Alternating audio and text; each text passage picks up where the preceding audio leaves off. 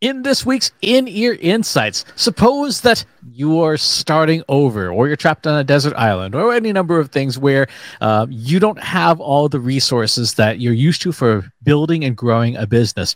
What three things would you say are absolutely essential to starting a business and or completely rebooting one? Katie, as our CEO, where do we start? What's it's it's day zero of the next iteration of whatever. Where do we start? What are your three things?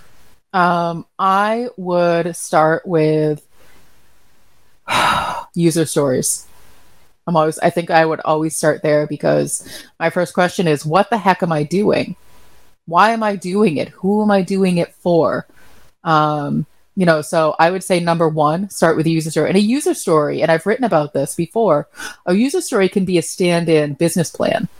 Um, you know, if you don't have a fully baked, you know, pay, you know, deck and plan and all that good stuff that people expect you to have, you can have a user story. So you can say, as a, you know, small business, I want to serve, you know, marketers who struggle with their analytics so that they can have better insights and focus on customer relationships that's essentially what we do. And that could be our whole business plan. That's our business model. That's our mission statement.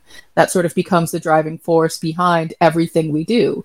And so we have stated who we are. We're a small business. We didn't say we're an enterprise sized business. And so that sort of dictates sort of the next steps of how do we set ourselves up as a small business. Um, I want to serve marketers. So that's our audience. And so, do I have that audience already? Do I need to go find that audience?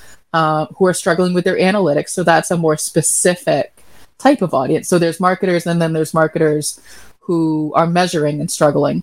Uh, so that, and then here's the services that we provide, so that they can focus on taking in taking action in uh, customer relationships. So that then says, well, that means we're going to handle the data. So I would start there. I would start with my user story because it's going to tell me a lot about what I need to do next. Okay, so that's one thing. What are your other two? Probably somebody who can do the work. Um, doesn't have to be a big team, but if it's not me, if I'm not the person who can analyze the data based on the user story, then I need to find at least one person who can do the work uh, credibly. So I would say I need a user story. I need someone who can do the work. And then I need the third thing that I need is uh, an audience. I need customers. And so I need to know that that audience exists and that this is a need for them and where to reach them. I mean, that that's sort of like a big high level because obviously you dig into each of those things, but those are the three things that I would say you need to start a business. I, I would agree with you. Um, when we when you look at some of the pitching kits that big VCs like Sequoia all publish, they all talk about those basic ingredients, right? Do you have do you have a product anybody actually wants? Are you solving a problem that people actually have or are you trying to, you know, fit something into their lives that is just one more thing to consider?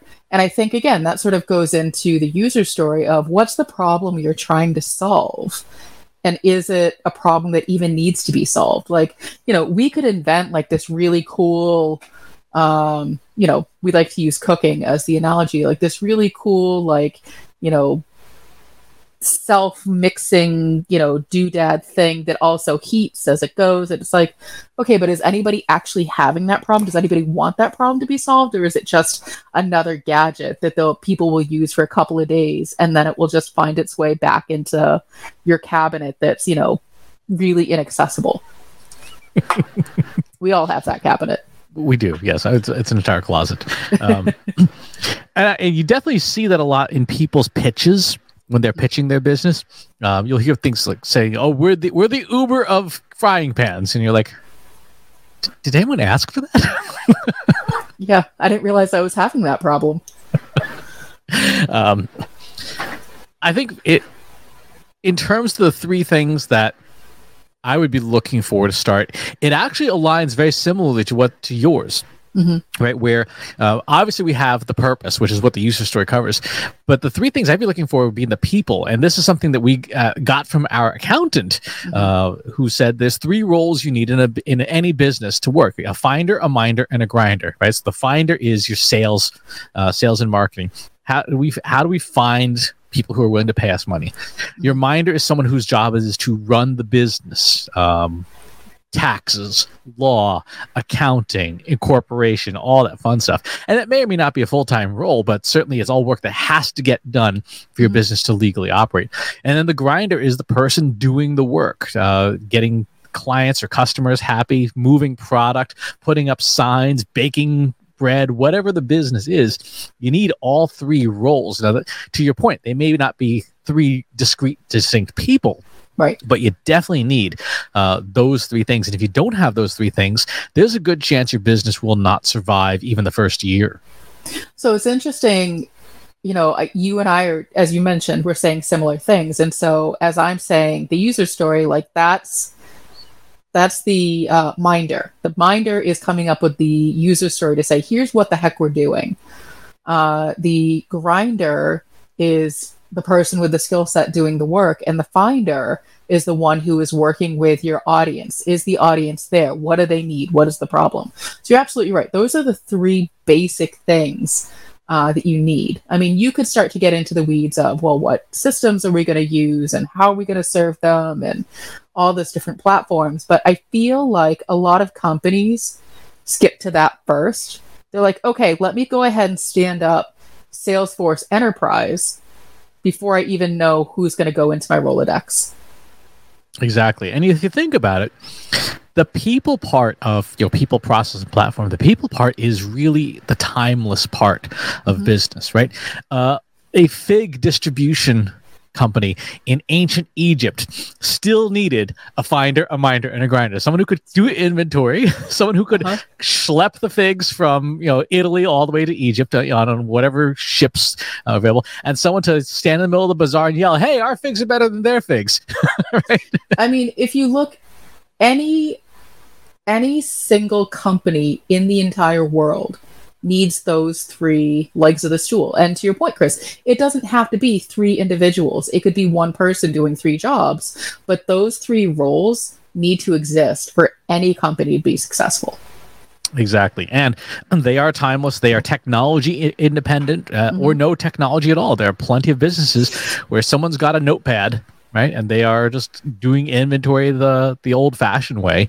Uh, there are plenty of businesses where in the world, you know, someone's on their horse or their bull or their cow or their camel or whatever, moving stuff around from point A to point B. That's how we got yogurt. Uh, it was, uh, it was some, someone put milk in a in a in a camel skin while they're schlepping across the desert, and they end up with fermented uh, fermented milk. Fact. Oh, okay, history with Chris. exactly, food food history on uh, and on the Trust Insights podcast. But no, those those three roles uh, are timeless and, and they're they're absolutely necessary. And you can, if you think about the architecture of a company, all the different, you know, the CIO, the CTO, the CMO, uh, the Chief Human Resources Officer, all of those roles eventually roll up to one of those three categories. Mm-hmm. I can't really think of any role in a company where, that does not roll up either into sales and marketing, operations, or product. Mm-hmm. Yeah, I was just thinking that through. And, you know, so, you know, let's say you expand upon that. And so we were just talking with uh, a tech startup who's trying to build some piece of artificial intelligence. And, you know, we were highlighting that that company needs to find a technical project manager in addition to the development team, in addition to the data science team, in addition to the regulatory team, in addition to, but all of those people fall under the grinder category. You know, and so you're absolutely right. And then you have uh, you know, we were being brought in to consult to make sure that things weren't going sideways. That makes us the minders. To make sure that you know they're following the right laws and regulations and ethics and all that good stuff. You know so every single role in a company rolls up into something. Even you know the interns the janitors the people who you might consider non-essential your vendors who provide services. You know we mason who delivers pencils to you. That falls into one of those roles. Exactly. This is um this is Netflix's org chart. This is on, uh, on a company called The Org. They they publish you know big publicly traded companies org charts. Even just very quickly looking at something like this, you can break down those those three categories. You have the CFO, that is definitely on the minder side of the business. Like we got to run the business, right? Mm-hmm. Your chief talent officer, that's operations. That's you know that that is the the minder to find the, the grinders and the and, and the vibes, right? Um, Chief Legal Officer, Creative Production, VP of Games. That's all product and things. And so those three things that we need to run a business, um, the the three essentials, all sort of bucket into that. Now, in terms of the rest of the five P's. I think you know p- people, process, and platform really are also kind of the same thing in terms of the the three things you need. You need people, you need processes, you need a, a platform, a way of doing your business too. Well, and so that goes back to the user story because if you start to dissect a user story, then you cover all of the five P's within a single user story. So, as a persona, that's your people. I want to, that's your process and your platform. So that that's your purpose and your performance. And so, if you construct really good, solid user stories that are detailed, that are focused, then you're covering all five P's. Um, that's the way that it's supposed to work. So each of these pieces, you need you need to make sure you're not just using it as like a throwaway placeholder. That you're actually thinking about the information that goes into this statement. It's not just a, all right, let me just do a user story just to sort of gut check. It can be incredibly informative to understanding each of these five P's. And the other flip side of that is if you do a user story from the perspective of the customer, mm-hmm. then you've pretty much got your sales and marketing at least down in terms of messaging. Like, hey, this is what people want. If you do a user story um, and say, as a personal chef, I want to never have to wash a frying pan again so that I can spend more time cooking. I mean, granted, yes, you could have Uber for frying pans as, as, as, a business. I don't know if anyone wants that. Um, but certainly doing a user story from the perspective of your customer will make the sales and marketing part the the finder part easier. Well and if you you know continue on with that example you know it's a bit of a silly example but it's a really good one you know to demonstrate with the user stories. You can start to um, experiment with scenarios. And so the scenarios being well what if they don't want this and what if they want this? So you know as a personal chef I don't want to wash a frying pan ever again. I also don't want to destroy the environment by having multiple frying pans delivered to me on a regular basis because, you know, there's going to fill up a landfill so that I can be a considered a green chef. I'm putting that in quotations if you're listening. Um, just as like the goofy example that we're going going down, and so then you can start to think about: Does my business model even hold water? You know, am I creating a bigger problem? So, as an environmentalist, I want to shut down this Uber for frying pans so that they don't destroy the environment. Is that a scenario that I, as a new business owner, need to worry about? Who's going to be critical of the things that I am trying to do? And you can use those user stories uh, from all different angles. So, as internal teams, as external customers, as critics, as competition, you know, as a competitor to Uber for frying pans, I want to, you know, replicate the Uber for frying pans model at a cheaper rate so that I can, you know, overtake the market and make more money. Okay, if that's a realistic scenario, then what do you, as the business owner, need to think about in terms of protecting your company and you know, growing and scaling. Yep, exactly.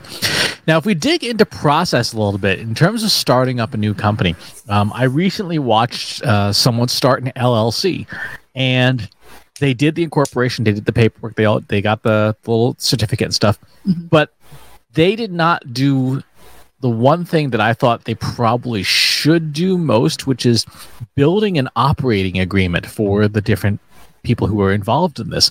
And I remember when we started Trust Insights, we spent a lot of time on the operating agreement on on how the company would fundamentally function and what happens if bad things happen here and there. A lot of a lot of what if uh, Mhm. scenario planning, and so if we're talking about three things, even just in one of these categories, the on the process side, the three things I think you absolutely need, you absolutely need some kind of operating agreement, and that it, that's going to depend on your company. So if you're like a, Mhm. in the USA, if you're a C corporation, it's actually going to be your company's bylaws, uh, among other things. If you're uh, an S corp or LLC or LLP, I think you use operating agreements. Uh, It might be just be LLCs and LLPs that do that. Um, but either way, you need some kind of process documentation that explains how the company works.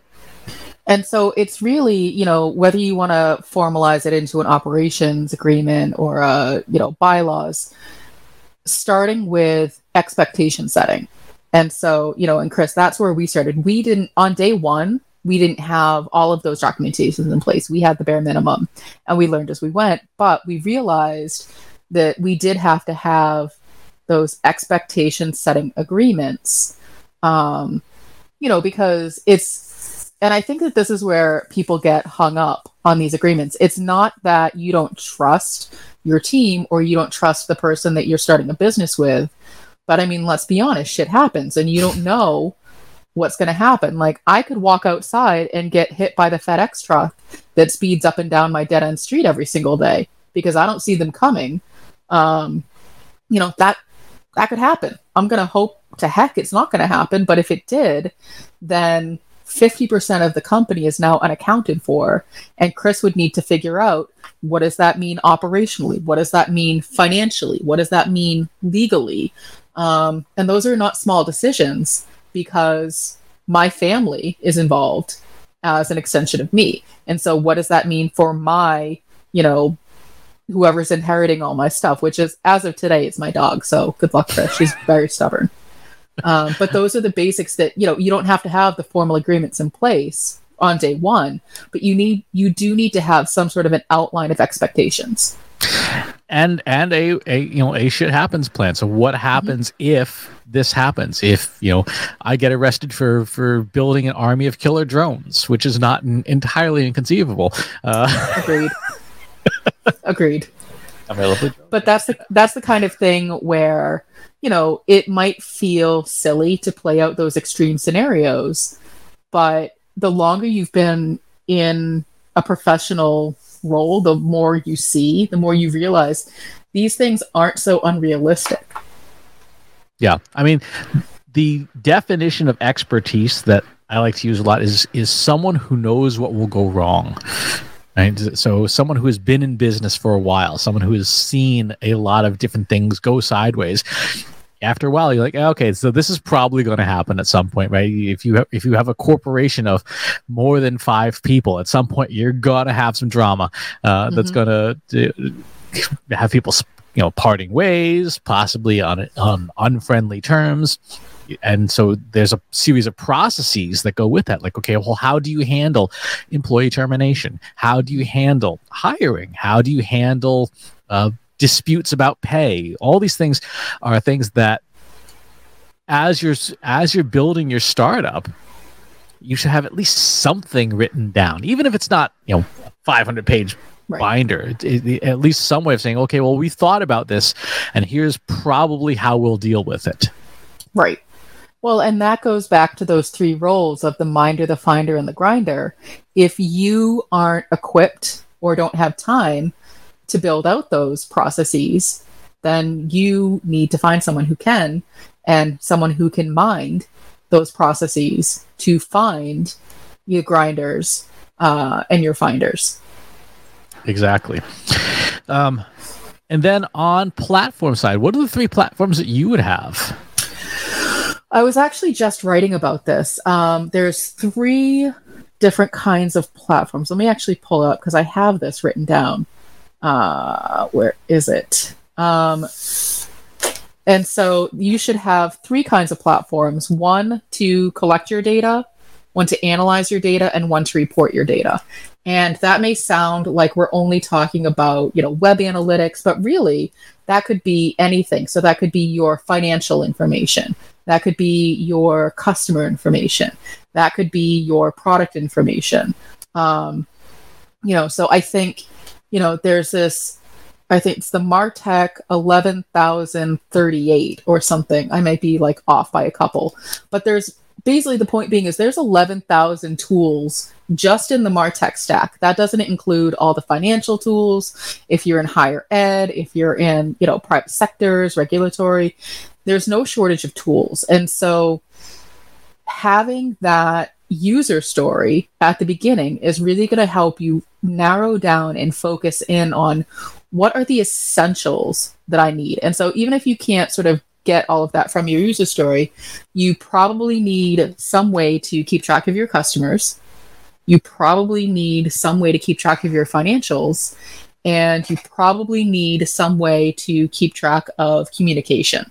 And so that could be, you know, a very simple like QuickBooks or something or a spreadsheet. That could be a very small CRM. And that could be an email system and that yep. could be all you need to start. I'm pretty sure when we started, that was all we had. Yeah, um, that was exactly where I was going with that. The, the finder, the minder, and the grinder each have sort of a core system or set of systems that they need. So, so a system like HubSpot for your your finder, yeah, this HubSpot sales, and maybe you combine it with you know the Mautic uh, marketing operation system, so that mm-hmm. you have the basics of it. We can put up a website with this. We mm-hmm. can collect emails. We can send a newsletter we can manage leads or customers or what have you. On the the the operation side, yeah, good system. QuickBooks is a is a good exi- system. There's uh, Xero and a few other systems that are out there that can do that. Yeah. And then on the doing the work side, some kind of project management system. And yeah, an inbox in the beginning is an appropriate project management system. It is definitely not for the long term. No, but, but it is good enough to start with.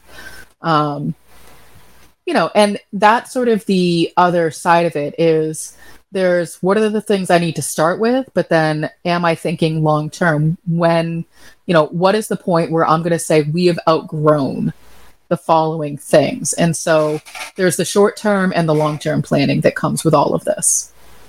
Yep.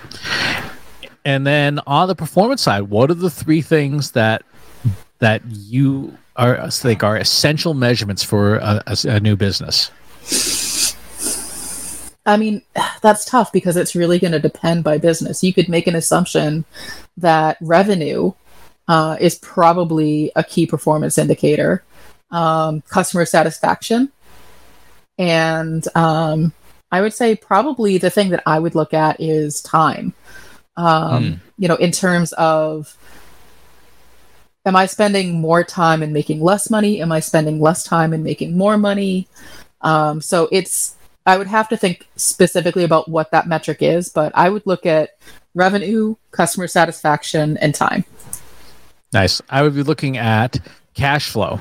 Um, just uh, from the philosophy of, of finance that I grew up with if you have negative cash flow sooner or later you're going out of business uh, mm-hmm. it might be 100 years but if you're if you're burning more cash than you're bringing in you're in trouble if you're earning more cash than you're spending yeah it might take a while for your business to get up and running but you're not going out of business because you've got more money coming in than you've got going out so cash flow to me is is sort of the the minder's big number um, mm-hmm. the finder's big number is that, that sales pipeline you know how are we doing in terms of getting stuff uh, in the door that we can that we can sell and if that number is low or zero then it will sooner or later it will show up in the minder's number on cash flow mm-hmm. and then on the grinder side yeah i think customer satisfaction is is one or even just simple things like um, are you meeting your deadlines right? Are you delivering what you promised you do you would deliver? And if the answer is no then that will eventually show up in things like customer satisfaction right. etc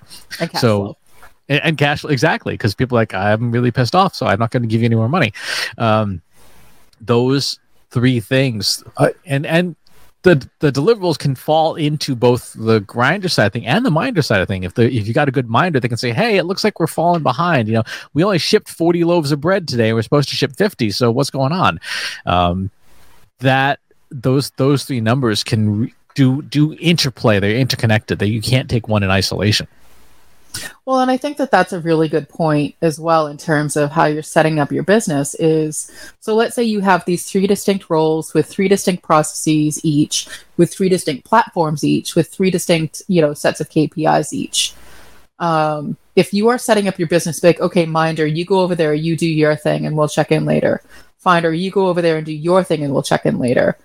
Grinder, you go ahead and just like do the thing and we'll check in later then you've already not set yourself up for success. And so, Chris, you were just talking about integration and making sure that these, all of these pieces for all of these people are working in concert together versus independently. And so, you know, my KPIs as, you know, the minder should in you know at some point intersect with your KPIs as the grinder should intersect with John's KPIs as the finder. Like they should all be dependent on each other. Exactly. The definition of leadership. All three of these are your problem. no, 100%. Doesn't matter if it's not your job, it's your job. exactly but even even in simple organizations even startups even in non-businesses right? Volunteer efforts and things. You still need these things right? Um, i'm thinking of for example the volunteer stuff they've done with the warrior nun campaign. You still need people processes platforms. You still need key objectives. You still need policies and how things are going to work. You still need technology. So i would say there are very few situations where you know sort of these three things and these three core roles would not apply. Okay here's a challenge for you. How do you apply it to managing your household it's it's in some ways it's it's very similar right? So you uh, in the case of the finder role that's more you have to have income coming into your household right? To to pay mm-hmm. for it. You have to have someone to uh, to run the household right? To to manage the household's finances. And then you have stuff to be done around the house. You, you have your to-do list of oh that's leaking again. Yep the reason I ask is because it strikes me that those three roles are, to your point, not just universal to any business, but really kind of universal to any situation. Um, you know, even if it's, you know, something that you yourself are doing, you know, I'm going to go clean up the yard. You know, you, you yourself, you're a grinder, you're actually doing the thing. You're a finder, you're actually figuring out like what tools do I need? Uh, what's going to be my measure of success? Did I clean up the yard or not? And then the minder to be like, okay, what time do I have to start? What time do I have to be done?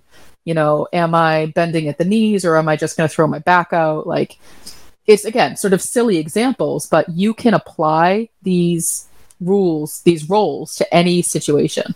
Right, exactly. It's, it's you know money, operations, and work. Um, how do you how do you balance all three things? You want to go out for dinner and you don't have the money for it. Okay, well, how do you find that money? How do you manage the money that you do have so that you don't overspend? And how do you balance all of that with you know your other priorities in life? Uh, as much as certain groups of people will make fun of you know certain generations for getting avocado toast and you know and, and artisanal coffee well if those trade-offs eh, you know if somebody doesn't have the same goals as you then they will have different priorities on what they find mind and grind. And so those are those are the things that you know, the big conceptual pieces that everybody needs. And to your point it works for a household it works for a relationship it works for everything. If you if you can document and you know sort of codify those things it makes running your life easier Mm-hmm. I would agree with that. And I think, you know, there's also, I mean, I could go on and on about process all day long. Um, well, I have but, just the place for you to do that, Katie. You can go to trustinsights.ai slash analytics for marketers, where you and over 3,000 other marketers can talk about process all day long. oh, and I will. I will. Um, and if you would like to hear more about process, uh, you could go to trustinsights.ai slash TI podcast for all the back episodes of the show uh, and how to tune in on the platform of your choice. And while you're there, if you have the opportunity, please leave us a rating or review. It does help share the show. Thanks for tuning in, and we'll talk to you next time.